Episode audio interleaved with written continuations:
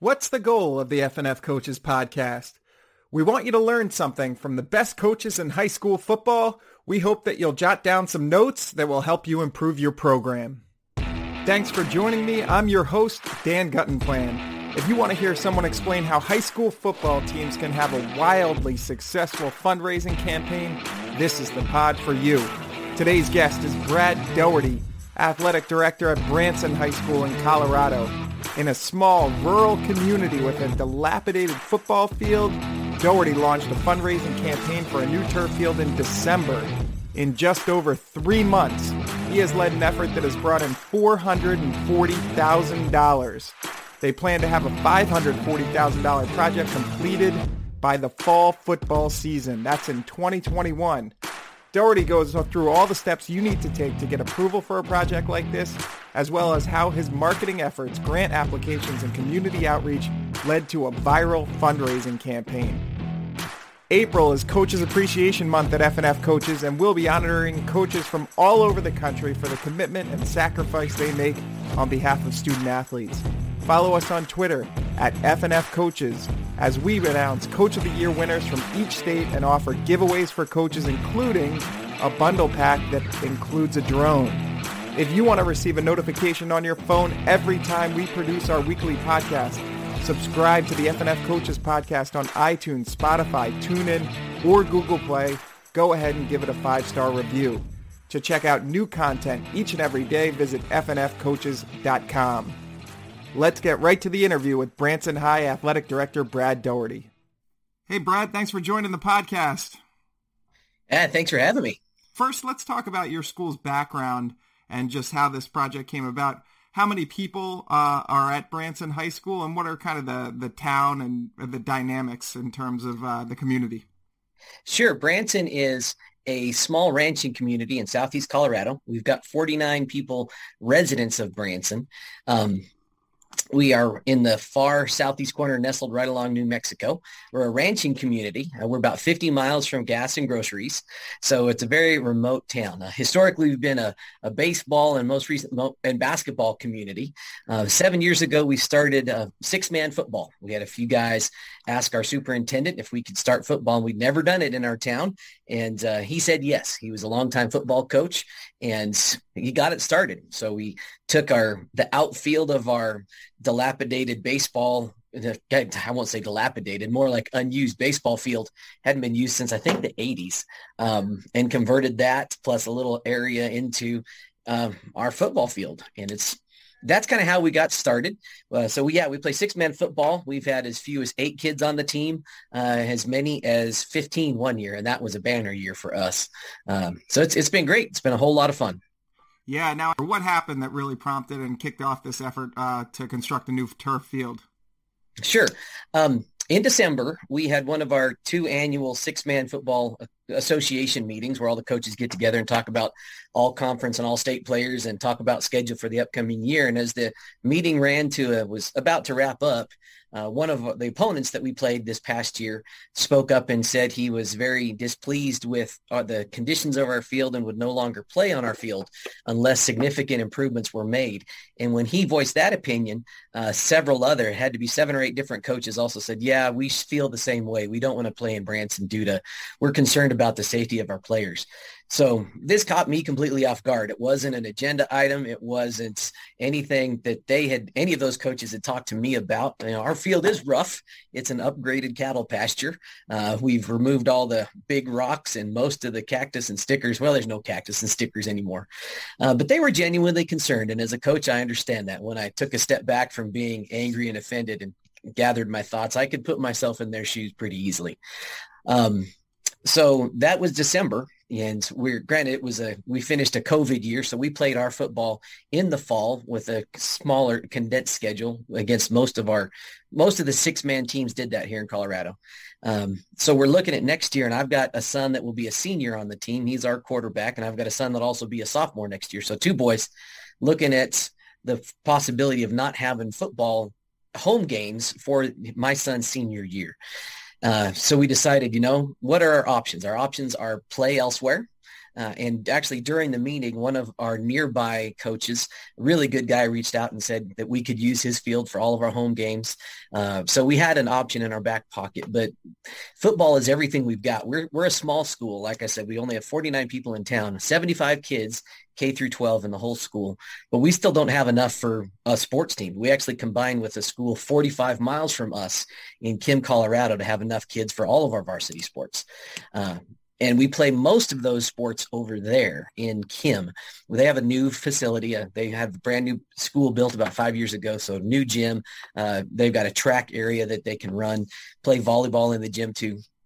Football was our only thing going for us here in our town. And over the last seven years, um, it's been really what the town has ident- is grabbed onto that identity. They've supported our football program tremendously. We've had, you know, got to offer cheer for the girls. We've used our field for lots of fun PE stuff. And all of a sudden it's potentially going away. They can't use it. So the original thought was, oh man, we're going to skip a year and we're going to have to take a couple years to raise all this money. But then we put the word out there and said, okay, folks, what are we going to do? And the first thing that, that we did is gathered up some folks and we prayed about it. I'm also the pastor in town. Uh, we prayed about the project, um, kind of put some feelers out, and people just began to respond immediately. Uh, it started with uh, some local people stepping up, you know, with a, gentleman with a grandkid on our junior high team immediately donate, said he would donate our goalposts and uh, stuff for the scoreboard and build us a whole announcer's booth um, and a railing around the whole field, just complete out of his pocket. It's like, wow, that gave us some hope. And then we reached out to a, a person for, for, the Colorado Sun, a Colorado internet-based newspaper, an independent newspaper, uh, and they wrote a tremendous article that got a lot of attention, and people started calling me right away. Um, and then another gentleman who's who has two grandsons on the team, uh, and also sat on the board of a group called the El Pomar Foundation. It's a big nonprofit in Colorado, and he was on that board for several decades and had raised millions of dollars for things in the Salida Mountain area in Colorado. And he told me, "Hey, Brad, here's your roadmap. Here's how you're going to do this, and here's how you're going to raise enough money for this football field." Um, so people started just really getting the word out there. And then we decided to make a little YouTube uh, infomercial and so I wrote a little script and we had our four of our juniors now that will be seniors next year were the main characters. I had my, my little kids, my kindergartners play our school board uh, who were in shock and awe when they saw the big price tag. We had some more elementary kids play the big bad opposing coaches that were refusing to play and some another group of kids playing our maintenance staff who trying to baby our dead grass field. It was really funny and clever and got a lot of traction and, and that really started the ball rolling. Then we started blitzing all of the media stations in Colorado. So um, Denver, Colorado Springs TV, anybody we could think of and said, hey, we hit the tip lines and called them up and said, hey, do you want to cover this story? And then it, yeah, it just kept on going. So that's unbelievable. And I watched that video. It's a great video, and I think that that really probably helped you guys out because so many people uh, are entertained by it and kind of can relate to it. Um, now I want to go back because um, you know a lot of coaches I think look out at their football field and say, "Hey, we need a new turf field or we need uh, to improve our facilities," and they don't really know where to start. And it sounded like you know first you prayed and then you kind of started finding out that uh, you could have some support and some uh, some people were willing to step in and make some financial c- contributions. In terms of getting permission, do you need to go to the school board first? Do you need to figure out uh, what the will, what the district is willing to contribute to the the funding. Where do you really get started? I think the first thing, well, in a small community like ours, I also sit on the school board. Uh, but again, if it was up to me, I'd write the check on day one. But that's why there's lots of people on a board. That would not have been a wise financial decision for our school district. Um, I immediately made the need known. Our need was very pressing. I mean, I don't know that many coaches have a situation where it's urgent, um, but it's a required upgrade, you know, and it's hard. Places all over our country don't have enough water. And that's really our issue too. We had tried to keep our grass alive. We investigated a, a turf, um, a, a, grass solution. So I guess maybe the first thing I did my homework and reached out to several vendors, uh, turf turf companies and I reached out to grass sod companies to kind of get some ballparks and pricing, figure out what was involved in the process, um, how much water would it take to keep my grass field alive or our grass football field alive? You know, what's how much ballpark expensive is it going to be? So I could go to my school board and have at least an educated or a half educated uh, presentation just to plant the seeds. So I would say the first step is, yeah, pray, get some people around you, and then start doing your homework and put the feelers out there. Um, and figure out what's it going to cost, even at a high level, and and then go from there. So so my first thing was uh, research and then yeah approaching the school board and getting their okay to start soliciting bids and f- going further down the process. So that, that was the first kind of the first step. And when you said hey you know we're thinking this price tag you know it's it's now 540000 where did it start? Did you say hey it's going to be about a half a million dollars or where, when what, what did you think it would be well when we first started i thought it was going to be half of that um, just based on what you see online and as you begin conversations with people trying to sell you product it always is lower than you think. And we are so remote that the price of building a field uh, closer to a major metropolitan area would be probably much less because you got to travel so far. We're about i said 50 miles from gas and groceries but from where a company a major area of town of about 100000 people is about two and a half hours away. Wow. so it, it would take a lot for construction crews to get all the way out here. So it quickly ballooned uh, from we had a, a sort of educated guess of $250,000. All of a sudden it's $350,000.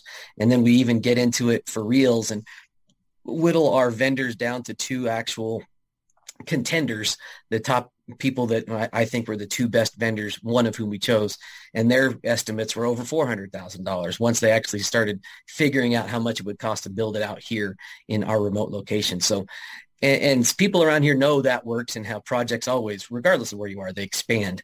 Um, so in my back of my head, I was thinking, yeah, we're going to have to raise a half a million dollars to actually get this done when it's, when it starts. So yeah, it was kind of, it was shock and awe when I put it out there. And for us saying, you know, this isn't a classroom, this isn't a necessary facility for education, um, but it is so much for, you know, kid development. We can use it for so many different things.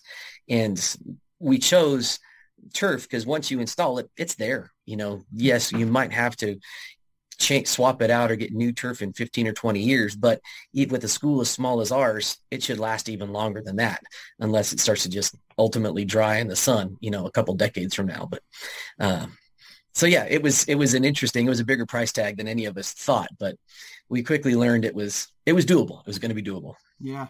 And the when you say, you know, I think that was a smart choice to do the turf, especially in Colorado, where you know with drought conditions and you know the lack of water uh, the much you know you'd end up paying you know a, it's easier to budget I think than to say oh we're going to pay for the water every year to keep the grass green and all that.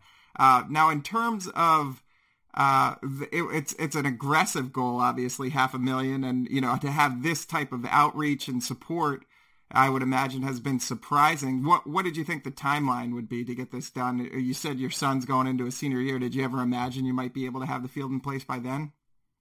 Well, it, gosh, how do I phrase this? Initially, no. I, instantly, I would say no. My mm-hmm. my thought was, oh man, we're going to have to go on the road. But very quickly, it became evident, and it was that that conversation with the gentleman, and I can share kind of his kind of roadmap for those that said, here's how you're going to do this, and here's how it's going to play out. Um, so the roadmap that, that we kind of used that quickly made it re- a reality, as he said, we break the project down into thirds. Um, and then a third of the budget needs to come from local support, you know, grassroots funding, however that's going to happen.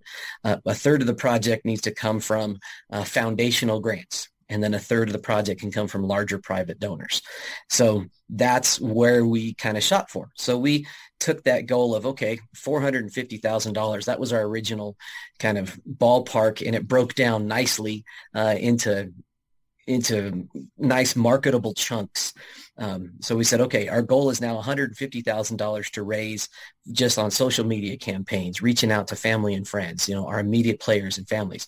And that happened on a relatively quick basis. It was really, really neat. Um, the other big part, you know, for people considering um, funding for new fields is foundational grants. Um, searching out for those, jumping on those as quickly as you can. Um, you know, as the word got out, now we were fortunate. One of the biggest foundational foundations in Colorado, it's called the Daniels Fund.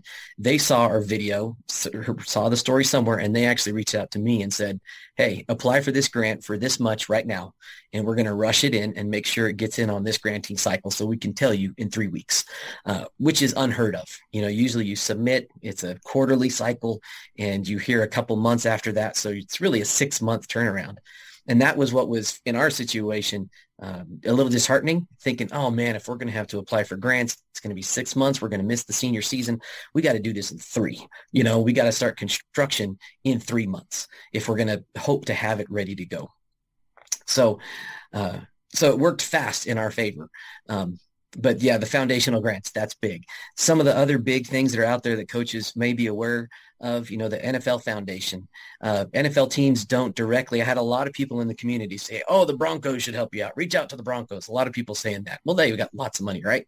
Uh, they don't directly fund fields. No NFL team does. They've set up the, found, the NFL Foundation that works with another corporation that specifically gives out lots of money to build fields and to buy lights and bleachers and to really and both grass fields and artificial turf fields so that would be the first place to really go and they have one granting cycle in the spring of every year for projects that they want to have completed by october um, so it's kind of a yearly thing so if you can get in and plan for that fantastic. Now that was a little after our time frame of when we wanted to build our field. So we pursued other foundational grants in Colorado. We went ahead and pers- and did apply for that one. Who knows? Maybe we'll get it and um, be able to put in some lights, but uh, we won't hear about that one for another another month, really. Um, so applying for lots of foundational grants, that's a big thing. The other neat thing to do to really kind of put some feet as you're going through those applications and getting your word out there. And you want to make a polished presentation to your big donors, not just your aunts and uncles, but is to come up with a five or six page project plan to address exactly kind of bullet point. You can sit down with somebody and say, here are the needs that we have. Uh, here's why this is not just important to my team, but it's also important to my community. Um, here are the issues that this field, this facility, this solution is going to answer. Here's how much it's going to cost. Here's when it's going to get done. And here are the benefits that we're going to see. So we created about a five page presentation, a document that we could take and hand out, mail to people. And then you could take that information and also plug it into a lot of the different grant applications and stuff. So taking some time and that took a good couple weeks to really get that nailed down and looking sharp and professional. Um, that's a big, big step. So hopefully you got some good writers, some people that can edit and proofread and Photoshop and, and get something that looks nice. Uh, you'd be amazed at what kids can do uh, to, to make it, make things look sharp because they're better at Photoshop and anything than, than you or I are. Um, but yeah, that, that was a big, a big step there. Yeah, I was going to say the presentation on your website is so uh, professional and cuts right to the point. And you, like you said, it kind of lays out, this is our timeline. This is who it's going to benefit. Uh, and I think that's something coaches kind of struggle with at times. I think we're always looking to get more coverage for our players or more coverage for our teams, and we don't always know how to ask for it. What was your message when you re- reached out to, you know, the Denver papers and some of the bigger uh, news outlets when you said, hey, we'd like some coverage? Um, what, how would you kind of spin that? That's a great question. Well, well, first, you know, if even when thinking about the message that you're going to put out there, it's not something that one person needs to come up themselves. Uh, it needs to be a team effort. I'm not the head coach. I'm the athletic director. So our, our head coach, he's the guy focused on player development. So I kind of spearheaded this and got others involved uh, in, in this kind of creation process. So the first thing is get a team around you and then really brainstorm about, okay, what's the message that we want to share? What's the story that we want to tell? For us, it was and this was also part of the framework that's that that foundational guy kind of laid out for me. Says brad it needs to be part of a successful story. People want to partner with you in success. They don't want to give you a handout. They want to be a part of your success story. So when we approached the tv stations we approached it with all the positivity we could. And it was a beautiful a counter story to everything at the time going on. This was right during the the riots in the Capitol, you know, all the crazy COVID stuff, all this negativity everywhere. And we could approach them and say, hey, here's this feel good story. You know, here's a group of, of kids that are striving and fighting to raise money to play sports because it got taken away from them by a bunch of big bad bullies. And uh, granted, I painted those coaches as big bad bullies and they're actually really nice guys and they know I threw them under the bus, but hey, I didn't name any names, but they, they played a role. They, I needed a villain. Um, but we told the story and and the story was hey come help us share this amazing story. You know we're, we're not begging for a handout. We're we're going to build a field and we invited people to be a part of that process. Um, and that was really really exciting. We also reached out and tried to find um, we, we stumbled across one news affiliate. It was an NBC affiliate in Denver, and they do a weekly community give back um, segment on their TV sh- on one of their TV shows. And so that gentleman, we kind of heard about it, reached out to him. Actually, I was in the process of typing an email to him, and he emailed me. It was kind of weird on the same day or something like that. Um, so if you can connect with one of those weekly give back campaign campaigns at, on a on a local TV station, that has an amazing amazing impact will reach people that will never have heard of your school. So invite people. I would say all of the news outlets you can think of, the newspapers, um, the TV stations, the radio, local radio shows, uh, anybody that will share your story and hit their tip lines. And we inst- we called it a media blitz. So I had a group of all of my parents, all my players. I had a list of all of their websites and all of their names. So people got bombarded with, and I had a little text, a little couple paragraphs. Actually, there's one paragraph, and it's saying, "Hey, hit them with this. This is the description. If I do it myself, they're not going to notice. But if 50 people hit them with the exact same thing, somebody's going to follow up." And sure enough, I think that really helped. It was a focused blitz of of your area stations. Uh, yeah, I would say it definitely has helped. I mean, 440,000 and, you know, everything's moving so quickly. Obviously, everything you did worked pretty well. Now, you said you got a couple of different proposals uh, when you were trying to decide which company to go with for this. And it didn't necessarily come down to the money because you said, uh, you know, the companies that you thought might do the best job came in, you know, maybe at about 400,000 where some other ones were a little bit less. What? How did you decide on which company to go with? What what factors did you consider? Well, the, the top two for us, as rural as we are and as small as we are, um, it was interesting. Uh, you know, folks dealing with small communities. Um, I think there's some folks that just expect you to kind of roll over and not do your homework. And pepper, I peppered these vendors with lots and lots of questions, uh, questions about this, about that. And I was open and honest saying, hey, vendor A does it this way. Vendor B, why do you not do it that way? Vendor A, here's what they're going to charge for this. Vendor B, what are you going to do? You know, and I played them against each other and, and tried to whittle them down as, as much as possible. Mm-hmm. It, it, came down for us when it came to choosing the vendor um, who we thought had the best product for our players. Um, you know, which was we actually chose a vendor that's going to install an AstroTurf field, and we just the the presentation, the technology, um, the the proximity for us, the installation company was it was out of Pueblo, Colorado, which is again about two and a half hours for, from us as opposed to out of Denver, um, so a little closer. Um, and just re- the relationship, these guys, when I was dealing with them, I felt they really um, bent over backwards. Um, and the, the, other top vendor did as well, answered a lot of stuff, but we just ultimately chose the the AstroTurf Pueblo company. Just felt better about it. There really, when it came down to it, both of those top two vendors were within ten to twelve thousand dollars total cost difference. Uh, so apples to apples, it was just what was our preference, and we would have been happy with the other one as well. Um, it wasn't. They're, they're both really good. We just kind of made the made the call after doing lots. Oh my gosh, they probably got tired of all the back and forth emails, and I was nitpicking them on this and trying to ask them for discounts on this and discounts on that, and you know, just hey, no, no harm, no foul, and they still wanted the business, so keep after it. Well, good for you. Yeah, you know, you got to take a an active role in that process. That's great.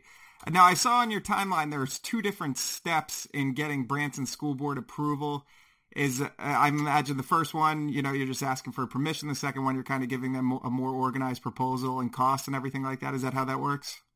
Yeah, but that's how we chose to do it. Was I needed to before you know started asking for bids. Uh, that's usually how our that's how our school policy is that we bring things to the school board over a certain dollar amount and say okay we're putting this out for bid. Do we have permission to do this? And so that was that was the first step of permission. The second step was okay here are the costs. Here are the two vendors. Uh, what can we let's pick one as a school board and move forward. So that was that was the second one. And there's about the two month window for us. I, I guess let me think about we started in January. I don't have the the timeline right in front of me. I think it was middle of March mm-hmm. is when we actually made that decision. And we were already fundraising that whole time towards this. So once they gave us that first go ahead at that first board meeting, that's when our fundraising hit pedal to the metal. We took that roadmap, we blitzed, we did all that stuff. So by the time that second um, board meeting had come come to pass. I think our price tag was 450,000. We had raised about 350 of it at that point in time or 375. We were getting close. So I was able to show the board, hey, we're there. And we had a couple big grants we were waiting to hear on. And like, so it was a pretty much a slam dunk at that point in time saying, hey, we're going to get there. It's going to be awesome. This is a win-win for everybody. Let's pick a winner and let's move. Now, I've seen at other programs at other schools, uh, there are different points throughout this process where the fundraising efforts kind of lose momentum. It might be, you know, you get school school board approval, and then people are thinking, okay, you know, they're going to do it. Uh, you know, I don't need to contribute anymore. Maybe you break ground, and you know, you've you've got 350 raised, you need to get to 450, and people are like, oh, well, they're they've already broken ground. They're they're, they're where they need to be. How, were there points where you lost momentum, or in a campaign like this that's kind of gone viral, do you just continue to get momentum as you go?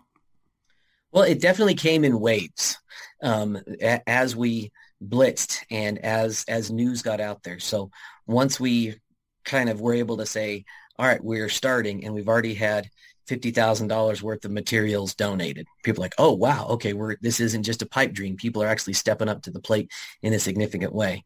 And then the TV media happened. It's like, wow, okay. Then there was a huge wave of stuff that just kept rolling in for several weeks as people would share it, different things. And and all the while, you know, every story that comes out, we're pushing it back out to our parents and our leadership group and our players saying, hey, share it again, share it again, share it again. Um, we're going, you know, the next big wave we got actually picked up by USA Today. And, and each each piece of media coverage gives you more credibility to take it to the next level.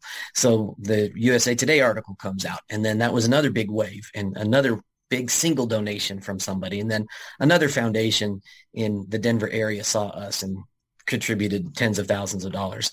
Um, so it, it comes in waves as information gets out there. And the challenge I think for us and for any project like this is you have to put a, a, timeline out there so that it's not indefinite. If people say, oh my gosh, this is a five-year giving campaign, I'm not going to give for five years. But if mm-hmm. there's a, a start and a stop, and this was part of that roadmap that that gentleman gave, and it's proved true to us, is you tell people we're starting, we're going to raise money for three months, and then we're going to start building. We've got three months to do this. It creates a sense of urgency and it creates a finality to it.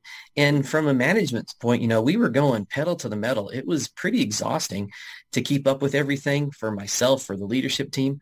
And it was nice to have a end goal. Um, and, and once you kind of got in a rhythm, um, there, there's all of that where you're, you're going. So it's also a matter of motivating your leadership team and keeping people engaged and asking folks and, and, equipping them to have those conversations with their rich neighbors and friends, hmm. um, giving them the tools they need and, and kind of keeping on them to say, hey, have you had that conversation? Have you talked to that business yet? Have you done this? And keeping people accountable, but with that target window at the end. So they're not thinking, oh my gosh, that guy's going to keep hounding me for the next year. No, it's only going to be for three months. But yeah, in those three months, you're going to hate me because I'm going to push us, um, and we're going to just keep rolling. But the beauty of our project was I didn't have to push. Um, it just was a beautiful thing. We had some hard workers, but everybody's very motivated to get it done. What online platform are you using uh, as like a call to action to get people to donate if they come across a story and they feel like eh, you know like they want to give? Sure. Um, we tried to do something real simple. What what could we use that people could get that people had access to? We th- thought about Venmo. We thought about you know just direct Facebook uh, donations, and we ultimately decided to use PayPal. Um, everybody charges about the same in terms of a percentage of each transaction. PayPal lets us do you know PayPal accounts plus all sorts of you know bank transfers, uh, credit cards.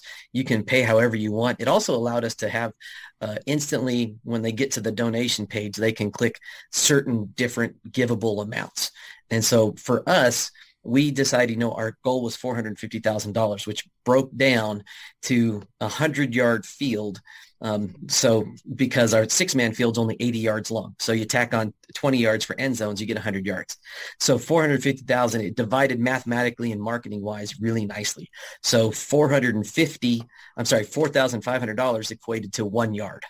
So break that down. A foot is $1,500. Every inch is 125. So when people got to the website, they could donate an inch, which is 125 bucks, or four inches, which is 500 bucks or more, or a random place. So they could easily, quickly pick big amounts. Um, and that was handy. That was really, really nice. Now, when we did our weekly giving back or weekly give back campaign with that TV station, uh, Nine News in Denver, give them a shout out. Shout out. They're awesome. Um, they asked for a specific thing. They wanted smaller amounts because their viewers were have always been told in their campaigns 5, 10, 20 bucks. And that's what we put out there. And there was 3,700 people responded and gave about $80,000 um, just with little 5, 10, 20 dollar donations. It was pretty overwhelming trying to keep track of all the thank you emails to send out. Um, but so we yes we just had a, a, we used paypal integrated really nice into our little wordpress website just did it pretty simply. Wow that's amazing. Now i wanted to ask uh, you know i you see a lot of times when people are going for district money or you know they're trying to get school board approval they'll make the project into more be something beyond football and they'll say you know this is for the community. They can come and they can walk around the track and um, or you know this will give them opportunities to socialize we'll use it for other sports all that stuff uh, why do you think that was so important in your project to um, appeal to people beyond football Sure. Well, I think first uh, to answer the school board's question, they brought up a legitimate question. It's like, why are we building a facility or should we even build a, spend a lot of money on something for a boys only sport? Mm-hmm. Um, and granted, yes, it is open to girls, but we all know it's 99.9% a guy sport. Uh, and that's a legitimate question. And so there was that presentation to the board saying, hey, it's not just a boys sport. We'll have you know, non-varsity competitions. We don't have any schools around us that play soccer. Um, and we're, we're so remote. All of the schools around us do play football, baseball, basketball, volleyball. That's pretty much it. Run track. So we could can use the field for conditioning for our other varsity sports. We'll use it for PE. So we had to explain to the school board, yes, it's going to be a multi-use field, just a field in itself. But as far as the other community parts, that's critical, especially when you pursue larger foundational grants. Uh, foundations want to spend their money in ways that's going to benefit a lot of different people, and which makes sense. If you're going to build something, build it so that a lot of people can use it and enjoy it, uh, regardless of their age or uh, athletic ability. Um, and so that's what we chose to do. And we recognized and identified several things in our town that we don't have. We don't have a good place for people to go for a nice walk. Um, we had people, some elderly people in our town driving to Trinidad so they could walk on a treadmill uh, for their cardiovascular health. We're like, well, that's silly. Let's do that here. Let's make a nice, we don't have sidewalks. It's a tiny town with a bunch of dirt streets. Um, let's make a nice walking path. We don't have an outdoor shaded place for a big, big picnics or big classroom activities or big functions. So we're having, we're going to build a nice big shaded structure uh, for outdoor stuff right next to the football field so that it's you know community groups can use it church groups ffa groups uh, family reunions, you name it. Foundations want to and are way more excited about bigger, it, let's include and involve everybody projects. And so that's why we expanded it. Now, yes, the primary goal is get a football field built. But I mean, what will actually impact more people that will they'll use it themselves will be all the other stuff. Um, that'll be a, a, neat big draw in, in addition to just in addition to the football field. Yeah, that makes a lot of sense. Uh, obviously, the YouTube video was a huge hit and kind of a viral sensation. What other social media platforms did you find useful? Well, we, you know, um, it was, it's kind of fun. I'm in my mid forties. I, I, guess I haven't really jumped on a lot of the other stuff other than Facebook. So I'm not on Instagram or TikTok or I don't even tweet, but I relied on people, the younger people in our leadership team to say, Hey, I'm going to put stuff out here. Those of you on those other platforms, push it all out there too. Yeah. You know, I, I, did, I decided, no, I, it makes no sense for me who I don't have any followers or push or influence on any of those other platforms.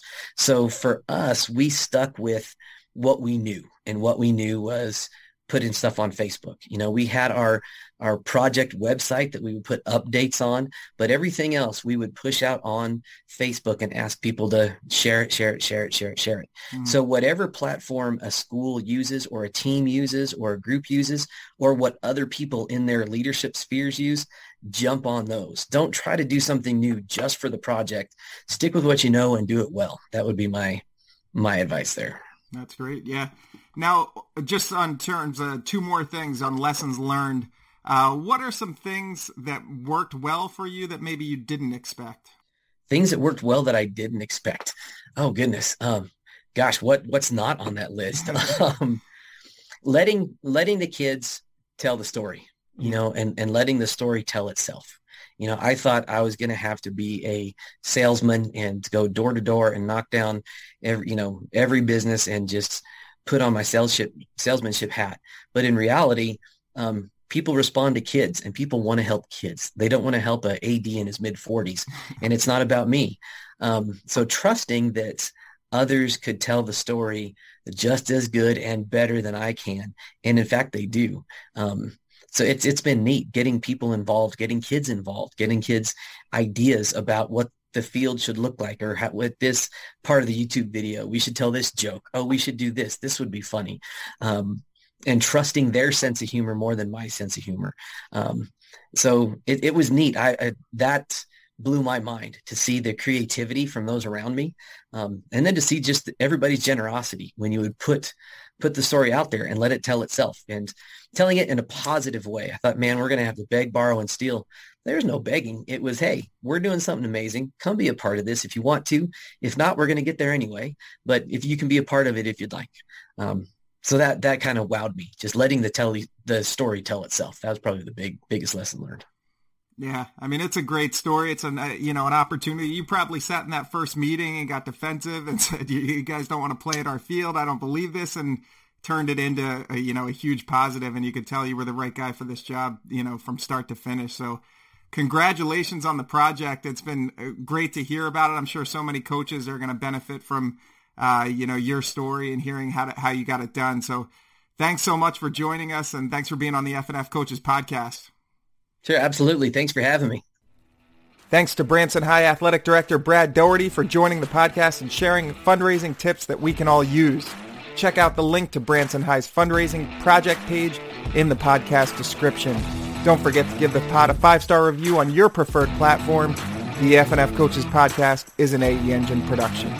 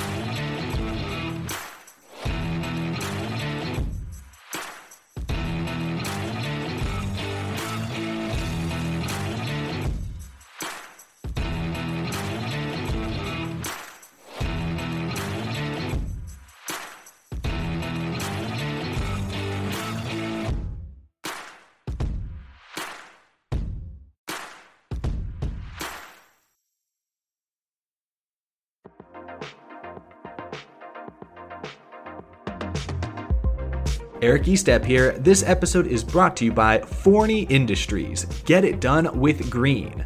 Forney offers a full line of welding and plasma cutting machines, metalworking accessories, and more. For do it yourselfers all the way to professional metalworkers, Forney has everything you need for your next project. Shop Forney's top of the line products at forneyind.com. That's Forney, F O R N E Y, ind, I N D.com, or at an authorized Forney dealer near you.